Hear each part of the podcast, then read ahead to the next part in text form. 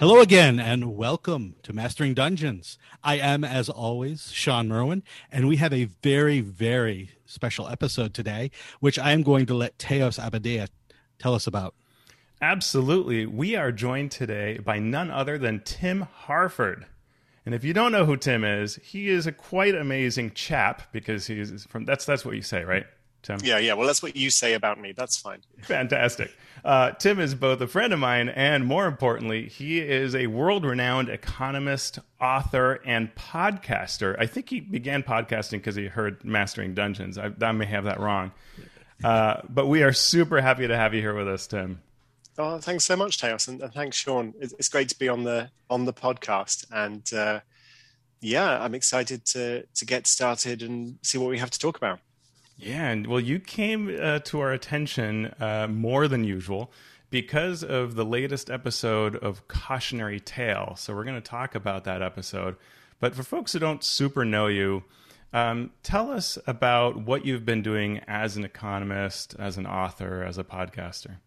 Sure. I mean, I'm basically a writer who who writes about nerdy social science stuff. So economics is what I was trained in, but uh, behavioral science, sociology, statistics, anything I can get my teeth into. And I write a column for the Financial Times.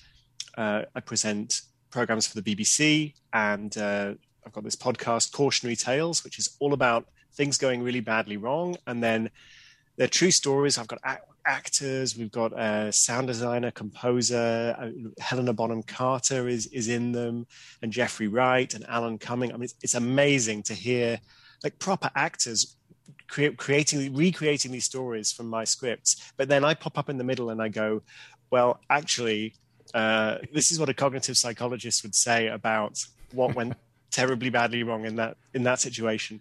And um, the only other thing I do is is I write books, lots and lots of books. The first book was The Undercover Economist. Uh, the most recent book was The Data Detective, which is all about trying to think clearly about numbers and how we how we sort of process and interpret and spin numbers. And your books always have like nine names, and then well, I'd say four. You have you have it's the Data Detective uh, 10 rules for thinking differently about numbers but then it, is that the us name of the book? Yeah that's that's the us name. Yeah. so for for tedious reasons my american publishers and my british publishers couldn't agree on a name.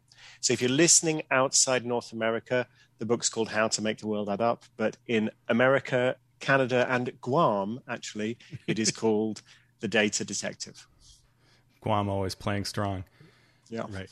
Um, so the, the, tell us a little bit about the book and what you tackle in it. So the book is really what I've learned in 15 years of presenting a show for the BBC called More or Less, which I think is most obviously a fact-checking show. Politicians say stuff that's not true, and we smack them down. But actually, the the more I did that, the more I realized there's something more important going on here than just telling people, oh, that's not true, that's not true, that's not true. Actually, what is true is much more important than, than what's not true. And so I became very interested in the idea of using statistics, using data to discern what's true about the world. Uh, science, social science, demography, economics, and of course, most recently, COVID. You know, to understand what's happening when this pandemic hits us, you need the numbers, you need really good, solid numbers. And so the message of the book is it's not just about misinformation, it's not just about politicians lying to you.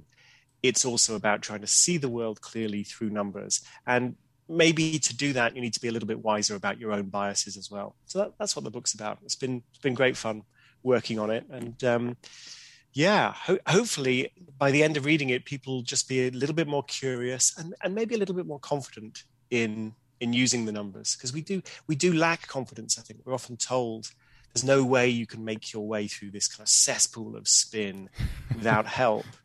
And actually, the sorts of questions you should be asking to make sense of, of things, they're not as complicated as you might think. I think you just came up, came up with the name for my next adventure Cesspool of Sin. yeah, I thought I said cesspool of spin, but I probably it probably was a Freudian slip. Yeah, let's go with cesspool of sin. I, would I'd play that module. Yeah, absolutely. Yeah, well, we're we're into both spin and sin. uh, on Mastering Dungeons, and that's fine. Uh, where did the idea for for the podcast, uh, Cautionary Tales podcast, come from? Uh, I th- I think I'm, I'm fascinated by things going wrong because they make good stories. Uh, I, I, wrote a book a few years ago called Adapt, which was about um, the subtitle was Why Success Always Starts with Failure. And it's about people learning from mistakes. And I'm quite proud of the book, but I found the most interesting bits of the book, the, the, the bits that people were really engaged with, they were, were the mistakes. Like the learning from the mistakes, that's okay.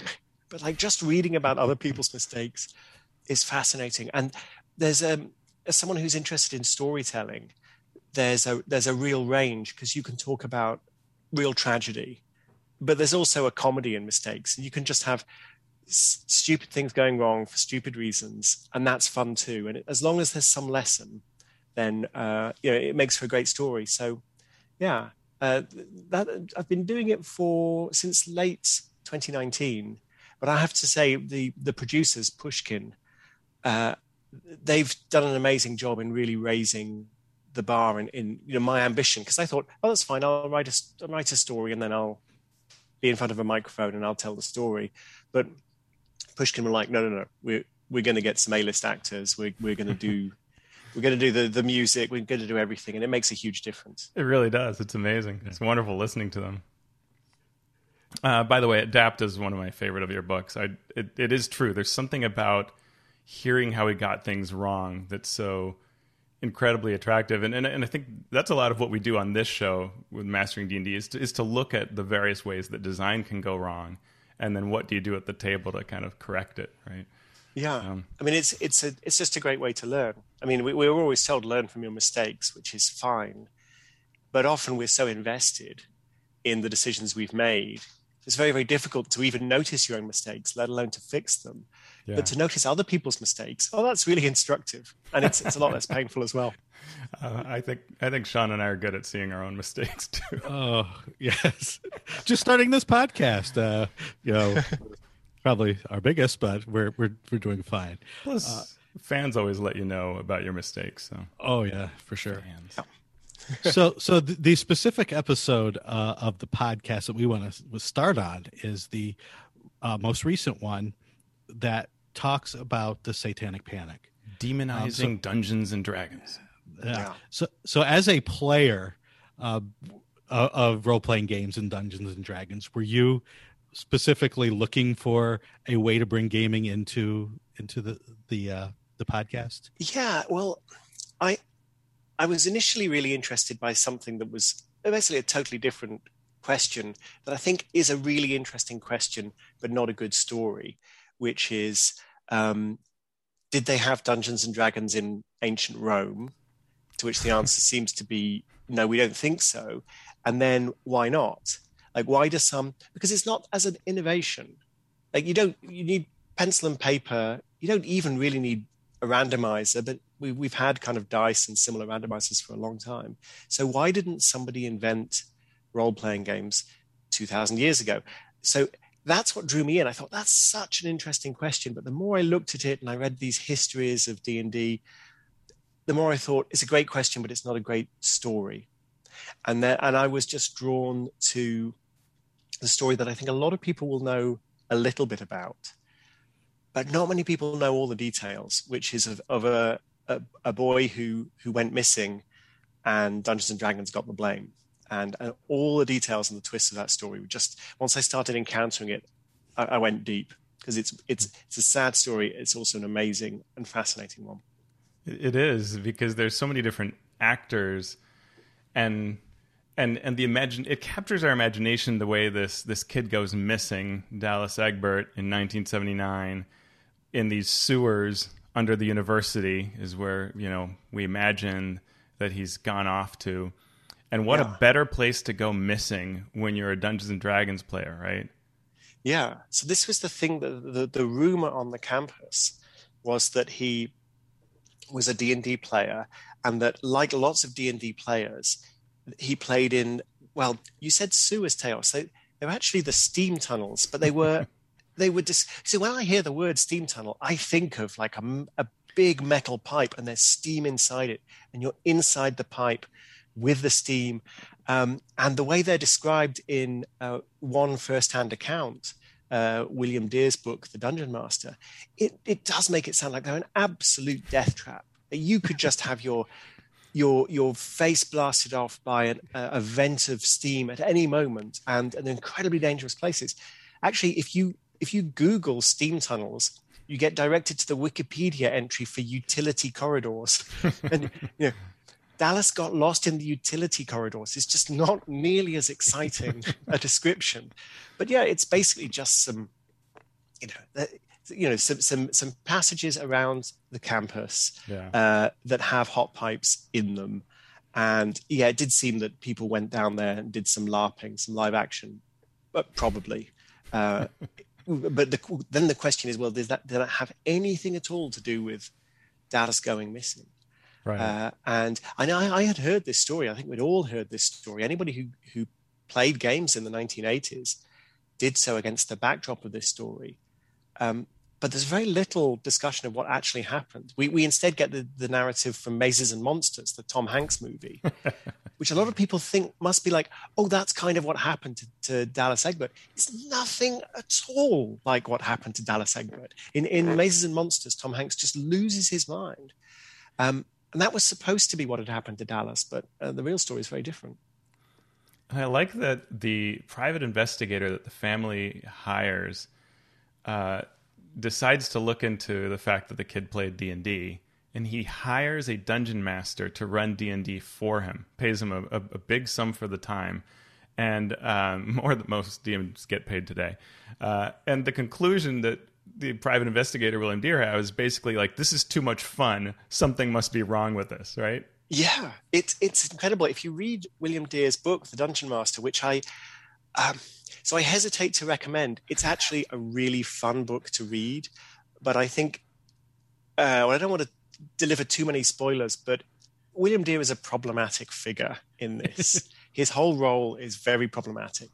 And I think he's something of an unreliable narrator as well. But the book is really fun to read. Um, but the most fun bit in the whole the whole book is William Dear describing the adventure he has when he plays Dungeons and Dragons. And we just go in, it's like the play within a play. And he describes it incredibly vividly. It sounds like a really great game. It sounds like he, he understood the game really quickly. He totally got into it. And he's and I was reading this and going, yeah, this sounds this is a great game. There's double crosses, they get taken prisoner, they they bluff their way out, they're completely overpowered, but like a great bit of inspired role playing, and they they they get out of this terrible situation. And then the way he describes it he's sort of it's almost like he wakes up and he's been he's been hypnotized. He's been in some sort of trance. And like the it's got dark and the the, the dungeon master's left and i think he he barely noticed the guy leaving. And you think wow. Like i wish all my games were this good. But, but yeah at that point from from he switches from there's this really weird thing and and maybe there's like these really strange dares going on in this very, very dangerous place. He flips to, oh, it's just some people with dice around a table. But it's so amazing. Maybe that's the problem. Maybe it's, it's too good. He lost his mind because the game was too good. I mean, at this point, you're really clutching at straws. I think that's probably not the reason why Dallas Egbert went missing. But yeah, yeah it, it is. He's clearly hooked. He clearly loves the game. That's so funny. I mean, that he named his book The Dungeon Master, right? What a says so much in so many levels. Yeah, I mean, the the the, the end of the book, he's saying, um, "Oh, you know, it's such a shame that everybody got really in, into this Dungeons and Dragons hypothesis." It's like, well, okay, first of all, it was your idea, William. And second, when you when you published a book years after the event, you still called it the Dungeon Master. so really okay. Funny. So, can you tell us a little bit about uh, William Dear, sort of what his what his take or what his uh, background was before he took this case and and how he sort of wrote it to prominence. Okay, so the first thing you have to understand about William Dear is that when he comes in uh, in the cautionary tales, the, the composer Pascal has composed this fantastic 1970s kind of f- funk detective track. Every time Dear's on stage, there's this kind of, you know, the synth is playing. It's it's it's just it just makes me smile every time. So yeah, William dear he's like he's got a private plane, he's got um, these massive jewelry. He's a he's a fast talking Texan. Uh, he's got a whole team of, of, Vietnam vet, and he's got spy microphones, and he's it's I mean he's got this amazing operation. At least he describes it as being this amazing operation, and we're left to figure out how amazing it really is. Um, but he's this really larger than life character who, um, uh, since writing The Dungeon Master, has written books about OJ. I think he wrote a book, OJ Simpson is Innocent and I Can Prove It.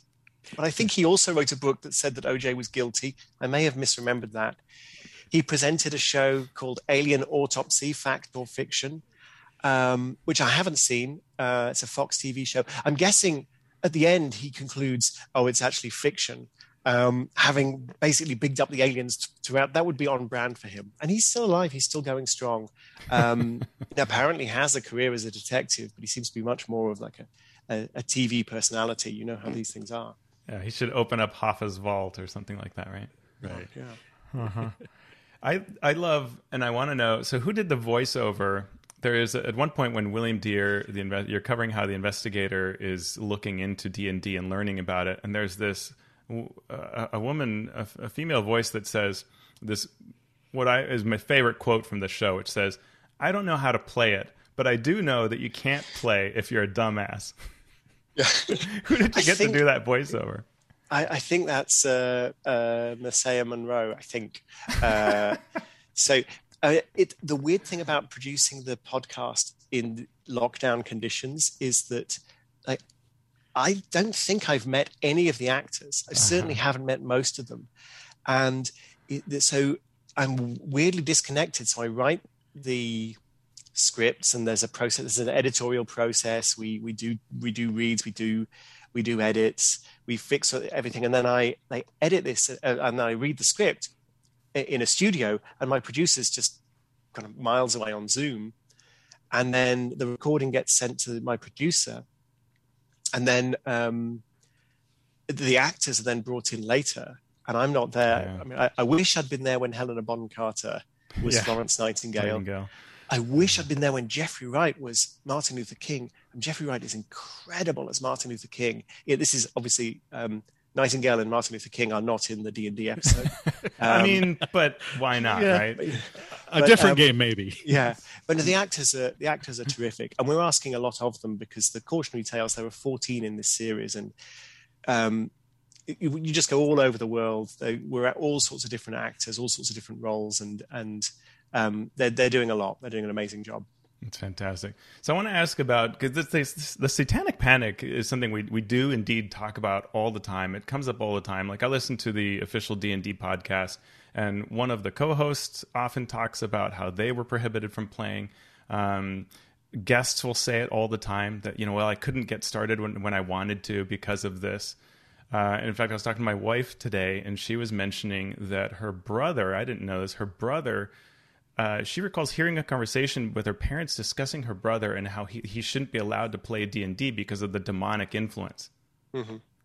Right, it really yeah. permeated American culture and, and, and, I guess in the UK as well. Did you hear that often? Yeah, it did. I mean, the evangelical uh, Christianity is not as strong in the UK, but it uh, there, there, it does exist. And uh, I ha- was asked by a senior teacher at my school who to explain what this game was, and he was he was worried that it was opening me to demonic influences.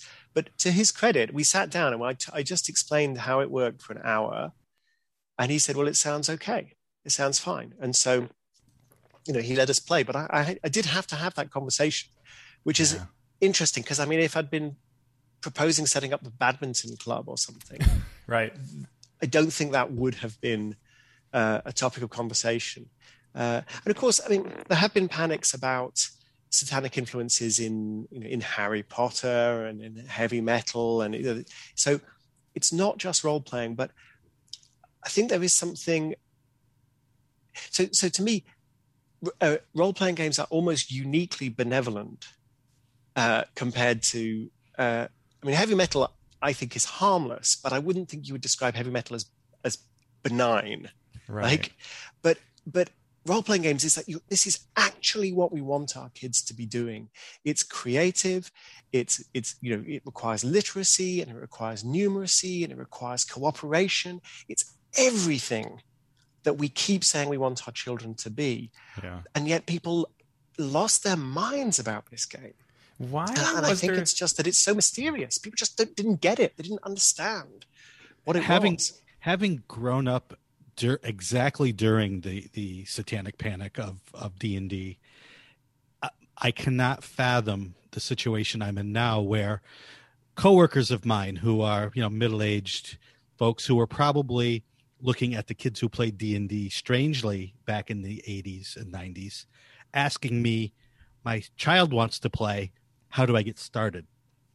Yeah. and yeah that that that 180 that we've seen is, is amazing. And I've I get angry when people ask me about the satanic panic or I used to because I had to so much defend the game and nothing you said would get through because it is as you say so hard to explain what the game is without actually sitting down and playing it. And Mazes and Monsters is one of the things I think that triggered the satanic panic of D and.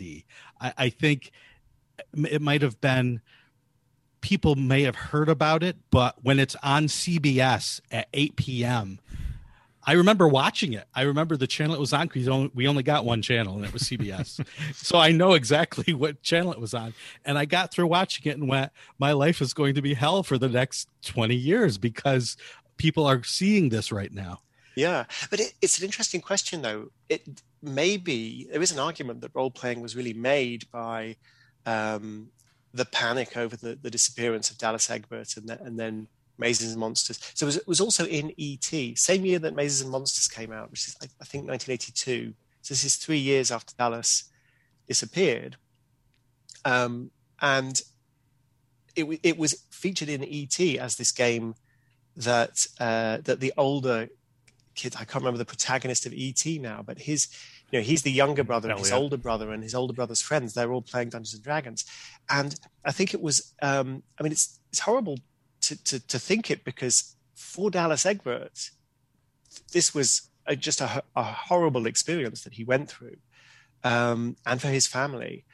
But uh, the whole kind of panic over his disappearance and the fact Dungeons and Dragons was blamed, arguably put D and D on the map. Certainly, that's what TSR said that they, they could barely keep up with demand after all this controversy over the game because it just gave I guess it's the cliche. There's no such thing as bad publicity. Right, Um, right. But it did, Yeah. did lead to these very awkward conversations.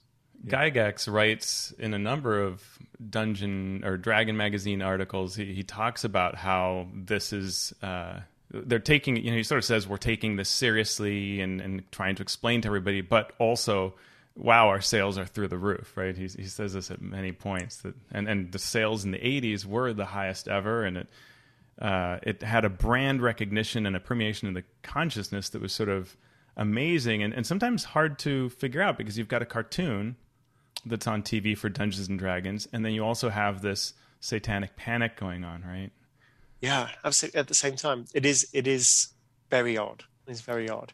What do I, you think? I remember the the the conversation I had with my parents. They, I don't think they were at all worried that I was doing role playing, but I used to do um, Tunnels and Trolls, which Mhm. was one of the very first D and D clones, as as you may well know. Uh, well, not quite a clone. It was a, it was a spin off. It was like Yeah. now ro- now role playing's been invented. We're going to do it a bit differently, and but one of the things about Tunnels and Trolls was it had loads and loads of solo adventures. So you could go, you could just play by yourself, which I think as a as a teenager, pre-internet, that was the fate of a lot of role players anyway. Um, but my father realized that uh, these very elegantly illustrated uh, books. Liz Danforth did the art in a lot of that. Brilliant artist. Um, a lot of naked ladies, though. A lot of naked ladies Yes. in Tells and Trolls. And I think there were occasionally in the D and D books as well. Um, they didn't have to be there, right? And I think these days we would say that's probably, um, for a number of reasons, that's not something we really want in our role playing supplements. Uh, Right. my, my dad sort of caught sight of this, and there were there were various kind of things in these solo adventures where you'd end up uh, you know a character would have, a, you know, a, a should we say an adult encounter and he my dad was not delighted that his 12 year old son was reading this stuff but but right. he, he was like okay fine whatever you, if this is what you're reading this is what you're reading it could be worse you in your podcast you cover the idea of um, how d&d role-playing games they provide a breakdown between reality and fantasy and this is yeah. sort of what's being accused of being the problem but then you compare it to movies and how we can get lost in that breakdown. Is it maybe yeah. that that that has as a concept is something that's now more welcome? It's well, I think it was partly just a question of double standards. So William Dear said that maybe Dallas Egbert's mind had slipped through the the fragile barrier between reality and fantasy. You have to say is it that fragile? I'm not sure it's that fragile, really, but okay. Um, so he basically he he said maybe maybe Dallas thinks he's a wizard. This is the the accusation. Maybe maybe Dallas thinks he's a wizard. Maybe he's lost his mind. Um, but the the point is that actually all of this sort of art. So you watch a movie. When you when you watch a Marvel movie, you you really think that Thanos is trying to destroy half the universe and you really think that Captain America is, you know, and he can pick up the he can pick up the hammer just like Thor because he's he's pure of heart like Thor is. Like you don't think to yourself, that's just Chris Evans. He's just an actor, and uh, that hammer it's probably made of polystyrene, and anybody could pick it up, and it's just been put there by a stage. You don't think any of these things. Of course, you don't think these things. So has the has the barrier between reality and fantasy broken down? Like I don't watch horror movies because they scare me. Some movies make me cry. You could objectively say, Tim's weird. He's crying, and it's it's, just, it's actually just actors. It's all pretend. He doesn't understand cinema paradiso. It's not real. It's just a made up story. But of course, we all understand that there's that suspension of disbelief. So to me, to say that you could argue, okay, so you have to you have to get into character rather than appreciate other characters in a role playing game. But I think it's just double standards. I think it's just unfair. We're we're saying it's weird when you're creating a fantasy, but when you're suspending your disbelief to enter into somebody else's hmm. fantasy, mm. that's that's regarded as being totally fine. I, I wonder. I tend to think that it's something has changed because of how many devices we have in our in our world that it feels like a lot of what we do when we're interacting with devices, whether it's YouTube or a video game or whatever, it's sort of this. Uh, it's a very kind of viewership type activity, even if we're in a video game a lot of times. And that maybe now there's this sudden realization of, oh, wow, how can we get kids to be and people to be interacting in a way that more like we used to? Uh, because certainly for me, in, in, when I run D and D for uh, my son and his friends, all their parents are beyond happy. They're ecstatic yeah. that their kids are involved in Dungeons and Dragons because I think they understand the way I what I hear from them is they they understand that this is a different way of behaving with one another than they normally are engaged in. Right? Does that make sense? Yeah. Yeah. Absolutely. I mean, I, I discussed this a bit in in the Cautionary Tales podcast, uh, I, I, talk about this, um, you know, this famous piece of work uh, uh, by Neil Postman, "Amusing Ourselves to Death," where Postman basically talks about how different forms of media are consumed in different ways and demand different sorts of argument or different. There's just I mean, this is all pre-Twitter, but there's you know there's a certain kind of thing you can do on Twitter. There's a certain kind of thing that Twitter demands that and there's certain things you could, just can't do on Twitter. Similarly, there are certain sorts of things you can do on TV, even TV that pretends to be serious. It's often fundamentally unserious. Um, and you know, he says the medium is the metaphor. He's sort of channeling his teacher, Marshall McLuhan. And reading that, I thought, well, okay, so what, what's the what's the metaphor of the role playing medium?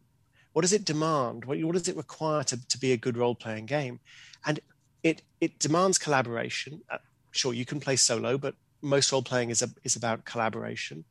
Um, it demands creativity. At the very least, it demands imagination. But but routinely it demands creativity as well. You produce your own scenarios, you create your own character. Uh, you, it's not just pre-generated stuff. Um, and, and this is just absolutely it's hardwired into the game. I think we often take it for granted. Just you wouldn't. I mean, to go back to Marvel, you wouldn't generally watch a Marvel movie and walk out of the cinema and go, "That was great. I'm going to write my own script for a Marvel movie now." and uh, I'm going to make up my own superheroes. And it would just, be, I mean, some people would do that, but it wouldn't be the standard response. But for for role playing, it's absolutely standard. I'm going to hack my own rules. I'm going to create my own adventure. I'm going to, I'm just going to make all this stuff up. Absolutely yeah. fundamental, and it's so fundamental. I think it's easy for us to lose sight of it. But it's really, I mean, it's a miracle, really, that this is what the hobby demands of us, and that we so willingly produce it and and and all gamers so willingly produce it. Are we to the point where our media has sort of sanctified user created content to the point where it's second nature as opposed to maybe back in the 70s and 80s when we trusted everything to be made by the creative minds and anyone else was just an amateur and it so it was weird to hmm. to you know to act if you were not an actor. Yeah. It was weird to write if you weren't a writer. Yeah. I don't know. I don't know. I, I suppose so. We used to. We've had different relationships with different art forms over the over the centuries. So before you had recorded music, it'd be much more common for people to play a musical instrument because if you wanted music, that's how you get music. You make your own music. Uh, so I guess there's as there's a trend towards mass media in general, there's this push away from user created stuff. Uh, why would mm-hmm. I play the piano when I could just play uh, a CD of Oscar Peterson, or I could, uh, you know, I could stream Keith Jarrett? Why would I play my own piano? Um, and so that you get you get that pushback against against user created content. And then there was a fad for user created content maybe 15 years ago, I was like, everything's going to be, every, our newspapers are all going to be kind of, it's all in the comment section. That's where all the all the joy is. And basically, people looked at Wikipedia, and then basically assumed that everything would be like Wikipedia. It'll be great because user created content is great, and and very little user created content is great. There are there are some exceptions, but a lot of it isn't.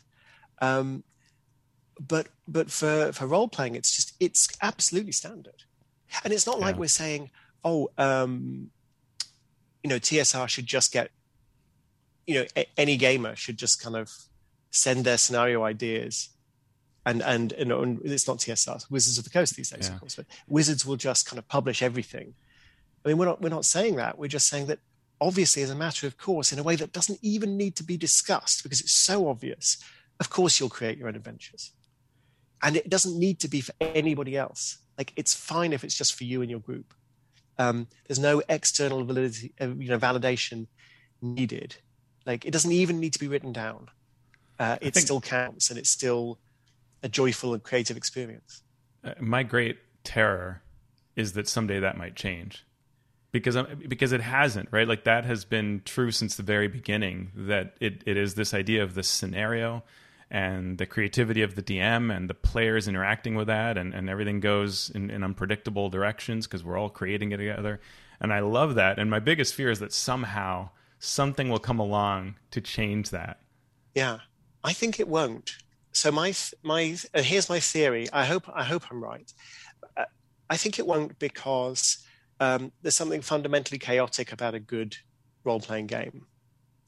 Uh, if if you get a good pre-generated adventure and good pre-generated characters and you play it and it just comes out exactly as the pre-generated adventure suggests it would probably something went wrong with that game like there's some that's something weird that's not how it's supposed to be right uh, any more than like if you show up for dinner with some friends and uh, the host has basically got like that monty python sketch got all the conversations on three by five inch cards, and it's like here here are the conversations we're going to have, and we can't have any other conversations. Like nobody, that's not going to catch on, right? That's that's not that's not fun. Yeah. And I think that that's why um, that's why people will keep creating, they will keep hacking systems about, they'll keep creating their own characters, they'll keep inventing their own stuff. Because even if you're playing with everything pre generated, and even if the pre generated stuff is the highest possible quality, it's going to go off the rails pretty quickly. It has to. Otherwise, it's not role playing. That's what I think. Anyway, am, am I wrong? Tell me. No, I, I recall. I, I don't. Yeah, I don't think you're wrong. The only fear I have is how the the audience when you introduce an audience to a game and especially when you allow allow audience interaction mm-hmm. does that mass of people watching and do their desires whether it's through a chat that's going on at the same time or any other feedback that they might have with the game sort of push the game in a direction that maybe the players don't even want but they know that that audience is watching that's a really interesting question, and, I don't have a good answer. I don't actually watch any of this, like you know, this live play stuff on YouTube. I, I still can't quite believe it is a thing, but I mean, I'm sure if I watched it, I would go, "Oh, yeah, I see why people like this. This is really great fun." But for me, it's I don't, I don't fully understand. Uh, I'm, I'm, I'm revealing my age here. Like I'm a pro, I'm a Gen Xer. Like I'm, I'm, you know, I was a teenager in the 1980s. It seems if people want to do it, that's great. I don't fully understand it, but I guess the question, Shawn, is um, is how popular is that as a way of of engaging with the game versus just playing your own game? I know these these YouTube channels and Twitch channels are pretty popular, but I mean, is it are we now like 80% of the people who play D&D aren't actually playing D&D, they're just watching? Surely it can't be like that. Well, and I think that's where we get into this data side of things in that I'm not sure we know. And one thing that we see a lot in, in on the RPG side is that there are uh, vocal minorities that are on places like Twitter. Yeah. Uh, really small but loud groups that will say this is what the game is, right? Yeah. Um, but then that's what Twitter's when, for. That's what Twitter's for. When you go to you know an average gaming store somewhere in the middle of the US, or I've gone to ones in Europe as well. It's not really particularly different. And when you sit down with folks that are at this store, uh, they don't follow anything online. Right, that's ninety percent of the time. I'd say if I speak to someone and I say, "Hey, did you hear about the new blah blah blah product? Uh, is it on the shelf?" No, they're talking about it. Oh, yeah, I don't know. I don't go online for that. It's it's a it's a real disconnect, right? And so similarly, I wonder to what extent we really are seeing what percentage of people are vicariously enjoying D&D versus playing yeah. it versus reading it versus anything else. Right. When I when I uh, started this class at the local college, uh, I took 20 students for uh, you know writing for role playing games. That's the name of the class, and I was curious what it was going to be like, what their experiences were, and it's almost 50-50 of students who have played before uh, and students who are interested because they have watched but never played and uh, obviously this is a young you know younger generation of 20 some and younger so it's it's a new dynamic that yeah. we growing up as just kids playing games never ever thought would happen in a million years and here we are yeah. watching the paradigm shift although i suppose i mean one thing i used to do apart from as we've already discussed i used to play a lot of solo games which you could reasonably say, look, going through uh, Death Trap Equalizer or you know, a classic Tunnels and Trolls solo scenario is it's not really the same thing as playing with your friends. There's not the same um, role assumption. It's much more of a mechanical thing. Um, but the other thing I used to do, and I think I, I really don't think I'm alone here. Please tell me I'm not alone here. is I just used to buy the books and read the books and imagine what it would be like playing a game. And then ne- you never play that game.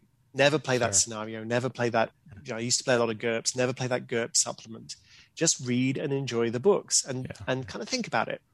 Um, and i suppose maybe that's the that's somewhat parallel to the vicarious experience of watching other people play on youtube. You're kind of you're contemplating the game in a in a more passive way but uh, but it's not completely passive so I have to say, I would actually take normal Dungeons and Dragons modules and I would solo run through them. Right. Whenever I couldn't get a group together, I would just I would have I don't know how many characters I would I would do fewer characters but higher level, and I would run through the classic adventures just to to know them, right? Because I wanted it was that next level. I'd read them, uh, but what if I played them? And so I'd often get a new one before I read it, and I would cover up with a piece of paper and go through it as if it was made for solo play, and I would try to be as you know fair as possible as a kid. Yeah, yeah. You know, somehow I ended up with a lot of treasure and few deaths. yeah, that, I, I used to find that with the T&T uh, solo scenarios as well. Yeah. The old the old five finger bookmark technique. Yep, that happens. It was like a choose your own adventure, right? It's very fun, but uh, ah, it's fascinating. The, the role playing game industry is is forever fascinating me because of of how hard it is. I think to to understand what the audience is is doing on a grand scale. Mm-hmm. Yeah, yeah, and you you you've got this. You know, the, you have very particular slices through uh, of you know of basically personal experience through the hobby. So for me, the the I don't play much D and D, as I say. I, I, tend to play GURPS, but mostly with my group, we tend to play games that we've made up ourselves. There are mm-hmm. several game designers in the group, and they'll just completely make up their own rules, everything, the setting, the whole thing, and that's just that's just kind of what you would do. It just seems totally normal to us. Um, and I tend to listen to podcasts from people who are of that school. So they tend to be playing uh, you know, indie games, new wave games, or just talking about making up their own games. Um, but I know that there's, of course, this huge, really vital and really important part of the hobby, which is just centered around Dungeons and Dragons, which is this huge amount of resources. It's, this, it's the still the biggest brand name, and just a great way to get people into the hobby. But I realized that as a committed role player, you know, I've got very little idea what D and D is these days. Like, I'm assuming it's kind of must be similar to like the days of the red box, you know, with the, with the Larry Elmore art on the front. It's probably just the same, I'm guessing. Do you do you guys still chalk your dice? Yeah. no, no, I haven't done that in a while. Although you should I, uh, see, uh, you should see yeah. what what people do for dice. They pay. I mean, the kickstarters for dice these days are millions of dollars. It's, it's sort of absurd. Uh, in, in, fact, yeah. this is a whole aspect that I wish an economist would come and solve for me in my brain, uh, because I don't understand the economy of our industry. Like we you know, adventures are still very close to the same price they used to be back when we got them at like KB Toys or you know any of these old shops that used to be around in the 80s. But dice can now be 50 hundred dollars for a set in some kind of premium, beautiful configuration, and a dragon miniature might sell for four hundred dollars. Yeah, well, I suppose the the challenge of monetizing the hobby is always a tricky one, right? Yeah. Because the fundamental problem, and this goes, I mean, Gygax and, and TSR were struggling with this from the, the mid 1970s. You tell people how to play the game, and then you, they buy one rule set off you, and that's it. And then very quickly, they don't even need to buy that, right? Because they could, right. because Ken St. Andre invented Tunnels and Trolls, and he's like, oh, I see how you do it. I can just make this stuff up. And so the the revenue stream like what what is the product that you actually sell to these people once the kind of the genie is out of the bottle of like there's this wonderful way to play a game it's a new kind of game it, you know gygax and arneson and David Wesely invented and we I talk a little bit about that moment of invention in in the Cautionary Tales podcast um who, who, who, you know, who needs to buy anything like you got tim harford and his and his friends and they're just they're just making their own games for free. Like how do so? Yeah. It's understandable, I guess, that a lot of the um, the attention then shifts to supplements and and gear. Like how how do we sell the gear? I mean, this is a basic idea all the way back in my first book, The Undercover Economist. Is uh, okay if your basic product is is priced to reach everybody how do you find some way of targeting the people with more money than sense? Like, uh, okay, people only want to pay a dollar for a coffee. Um, how do I find the people who will pay six dollars for a coffee and charge them six dollars? Like, what's the what's the trick? And there are various ways you do this. And I guess the same thing with gaming. Like, it's a fundamentally incredibly inexpensive way to have a tremendous amount of fun for a very very long time. Okay, but there's somebody out there who'll who'll give me twenty dollars for premium dice. So let's let's reach them. Uh, but the Kickstarter thing is fascinating too. I mean, that's a whole new world. So, so Teos, yeah. you're you're getting into Kickstarter now, or maybe you're an old hand. No, well, I'm I'm going to be launching uh, one soon, but but we see there again there are people and entities who understand Kickstarter, and and then there are those who who are just using it, and and these mortal people, of which I'm unfortunately a member of. Uh, it's exceedingly difficult to figure out how to cross that barrier into success. And, and, you'll see this. You'll see a Kickstarter for a supplement, and you go, "Oh yeah, this is cool. Everybody will want this," and it does okay. And then you see the next one, you're like, "Well, that's like that other one, but not as good." Oh, it's selling millions of copies. Yeah, you know, it's, it's raising yeah. hundreds of thousands and millions of dollars. How is you know what has happened? And and that's the thing is that there, you know, it, it's yeah, it's so and somebody's pushing it somewhere. Somebody somebody got on some podcast or somebody. Yeah, there's. Yeah. But but it's it's hard to know behind the scenes what's going on. Um, yeah. uh, please don't read chapter five of the Data Detective because it will uh, it, it, will demoralize you. Uh, I haven't I gotten about, to that one yet safely. Well, I talk about Kickstarter and I talk about the, the thing about Kickstarter is like every product you've ever heard on Kicks uh, you've ever heard of on Kickstarter has just gone crazy because and that's why you've heard of them. You heard of them because they went crazy like the the, the you know the watch and then the cooler and all of this stuff. Right. Um, but i talk about this website called Kickended which is kind of an art project. It's created by a guy called silvio lorusso and Kickended is just you just click and every time you click it just pulls another uh, campaign from kickstarter that raised zero like these are people who couldn't persuade their own family to kick in a single cent. And um, and there's there are loads of them out there, but we never never see them. They're just you don't see sure. them because if anybody had ever seen them, they would have made raised more than zero dollars. So um, I, I, you know, I'm hoping Teos that, that you're not going to end up. Me too. Kickended. I have confidence in you. I, think I promise, Teos, I will back your Kickstarter. I, I will. I think I'm going to have two sales. I, am feeling okay. good about that part. That, that's okay. good. Tim okay. He doesn't need our pity. he can do it without. no, I probably do need that, but uh, uh, but but it's a fascinating thing, and and Shawn and I talk about this a lot on the show. We talk about uh, how much authors are paid. Uh, because there is that kind of crazy thing where you'll see a Kickstarter where like someone pays absurd amounts for dice, but almost nothing is paid to an author to write an adventure, right? And just there's so many things in this industry that don't at first make sense when you just look at them at the surface level or even dig in some layers down. Yeah, I guess it's partly part of the problem is is that all creative types are systematically underrated and undervalued, except at the you know the very pinnacle of the pyramid. But the, the other thing is just that people will will do this for free because yeah. it's fun. It's true. And uh, if you've got a, a, vast pool of talented people, imaginative people who want to do it for nothing, whether they don't want to do it for nothing, but they're happy to do it for nothing, they'll just do it, they'll put it out there.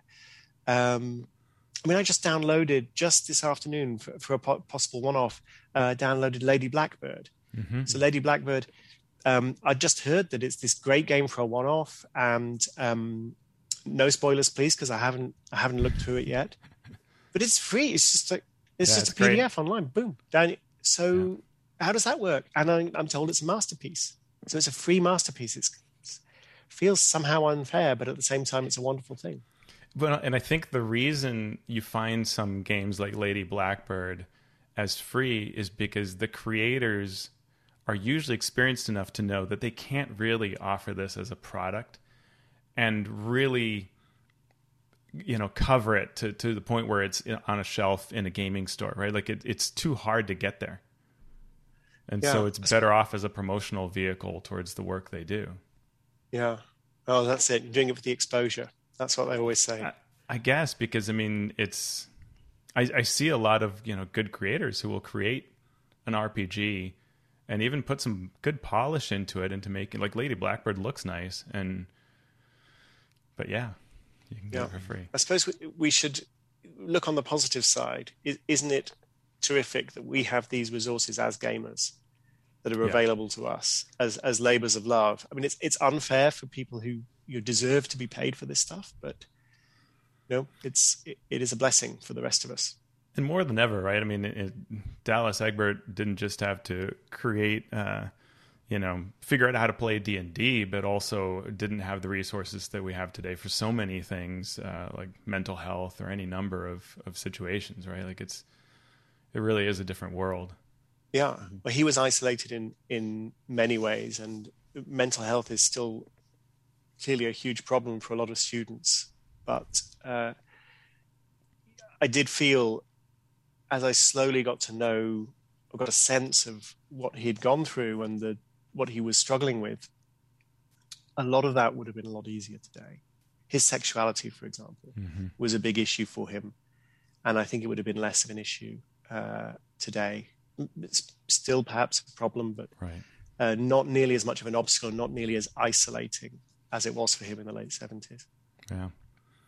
So what uh what do you have any plans for future topics on the podcast or in books that will touch on gaming? Uh, there is another uh, gaming episode later in the series. It talks about a game. Well, I mean, I, am seeing you on the video, Teos, dancing for joy, but you may not be dancing for joy when I tell you what the game is.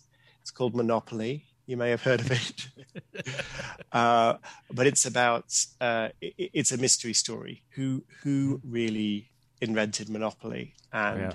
who who gets credit for, for, for, this sort of thing? And uh, there's a there's a a wonderful book called The Monopolists by Mary Pilon about this, um, which is particularly about a more recent court case about who owns Monopoly, but she goes way back to the history of this game. But I also look at some of the economic uh, research uh, by an economist called Lisa Cook, who studied what she calls the pink and black gap in innovation. So uh, women and minorities uh, have, you know, fewer patents, fewer jobs in innovation. Why? Where's the where does the problem lie? Is it in is it in the education system?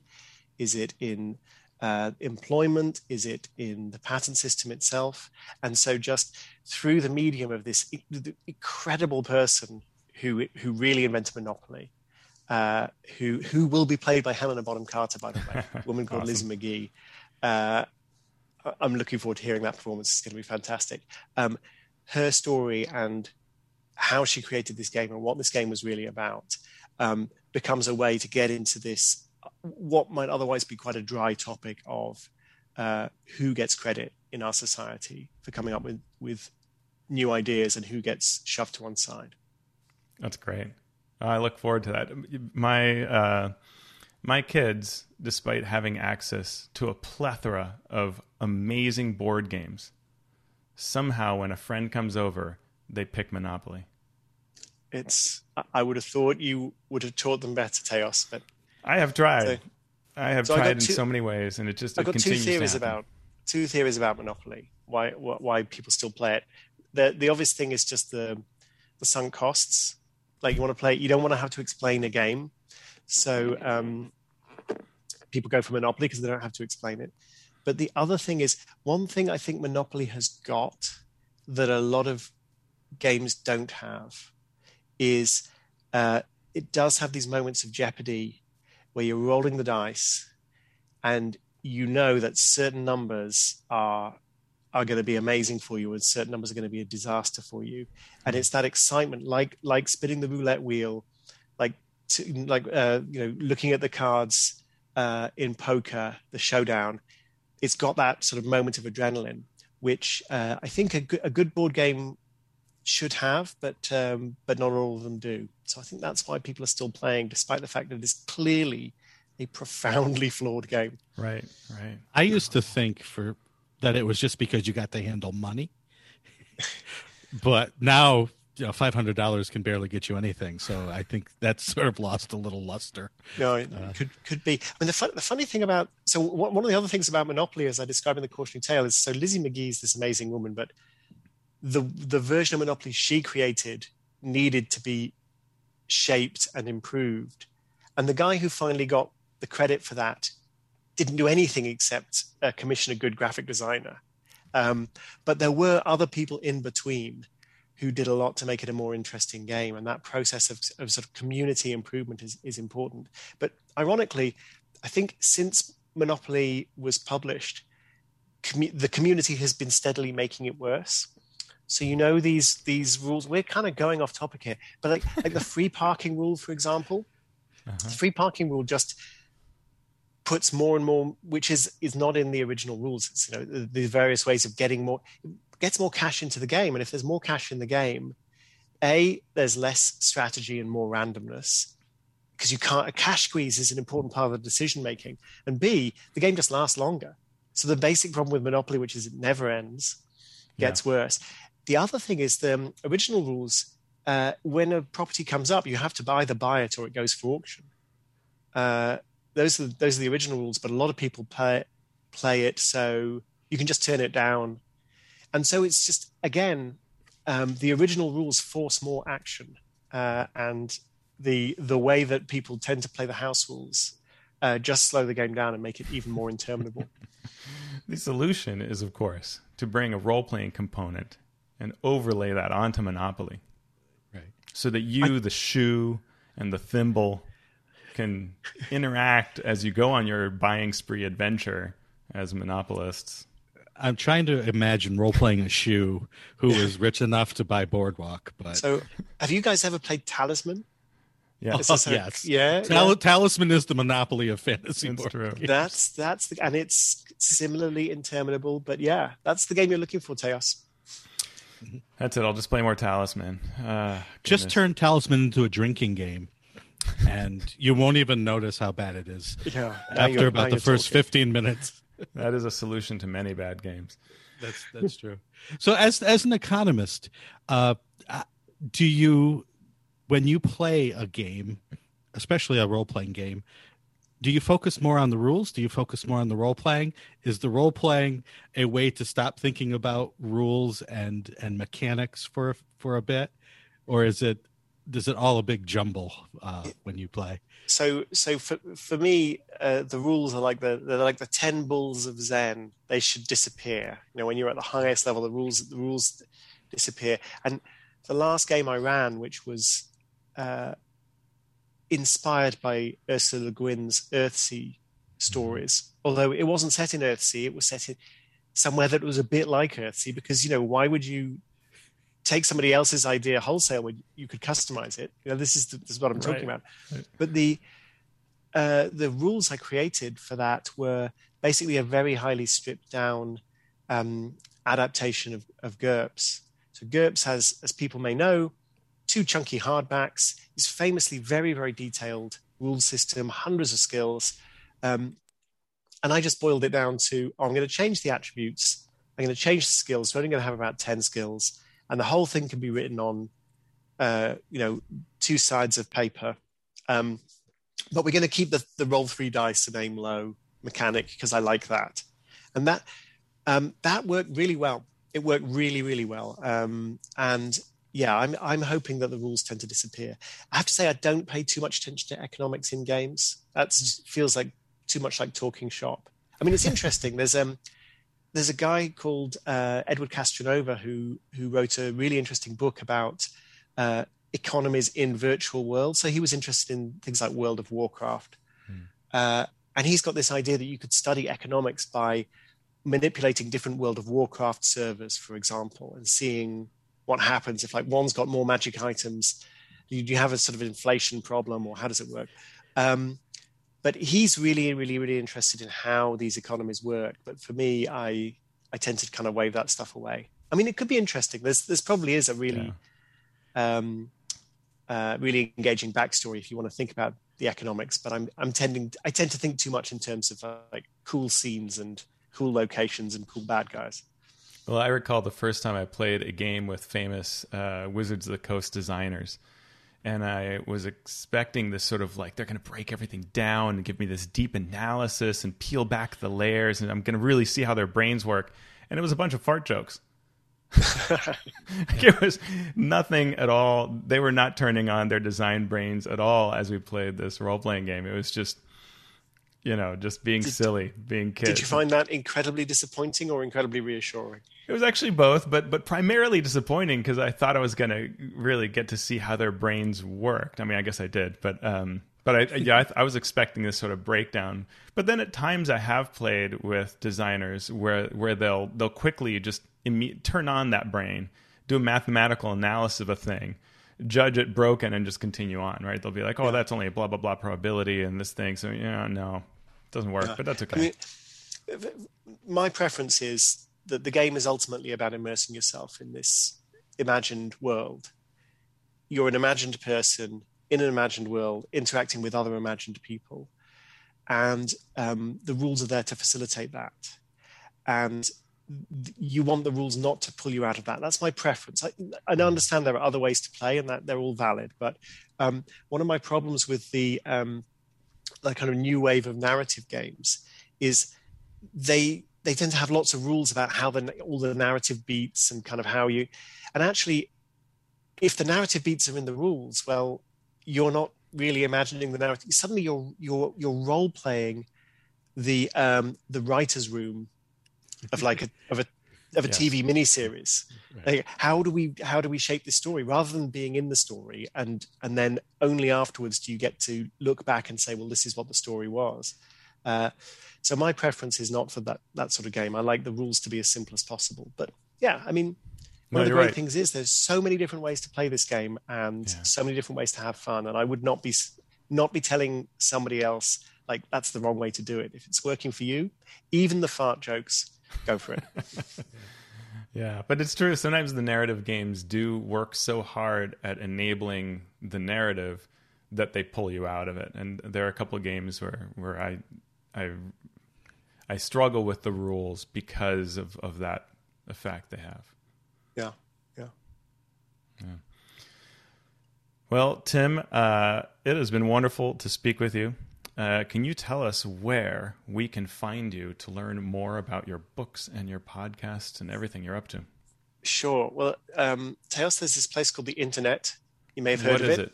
No. Um, it's kind of. Is it in the sewers? It's complicated. Yeah, it's somewhere in the sewers. It's a very dangerous place people often lose touch with reality there. Um, so the most important thing you need to know is how to spell my name, which is uh, Tim Harford, H A R F O R D. It's not Hartford, Connecticut. It's Harford. And so timharford.com. I'm Tim Harford on Twitter. And uh, the Cautionary Tales podcast is you know, everywhere you could imagine getting your podcasts. If you want the show notes, they're on timharford.com. So that's where to find me. Fantastic. Um, yeah, no tea in Harford. Very important. So important. I always used to wonder why my father spelled his name out so often. And when people just started misspelling it at me, I, I realized. I mean, Teos, you, you don't have this problem because I'm sure nobody ever, ever, ever misspells your name. well, the thing is, they don't forget it. And, and that's annoying because I meet somebody who has a name like Tim, and three seconds later, I've forgotten their name, but they remember a Teos because it's so weird. Yeah. And that's the the thing I deal with is lots of people that expect me to remember their name like they remember mine. Yeah, and Shawn is a name designed to be misspelled. So I think uh, we're all bonding over this. Yes. yes. I try not to give people my name unless Wait, I have to. I've got an idea for a role playing game all around getting first names or yeah. last names that are hard to deal with. All right. That creative spark. You see, it's irrepressible. we're, we're, we're already working with it. It's fantastic. All right, Shawn, you want to take us out? I will take us out. Well, first of all, Teos, where can people find you on this strange internet that I've heard so much about? If it really exists, which is debatable, I can be found at a thing called Twitter, uh, which I, I think is connected to Sigil. Uh, and I am at AlphaStream on Twitter, and my website is alphastream.org.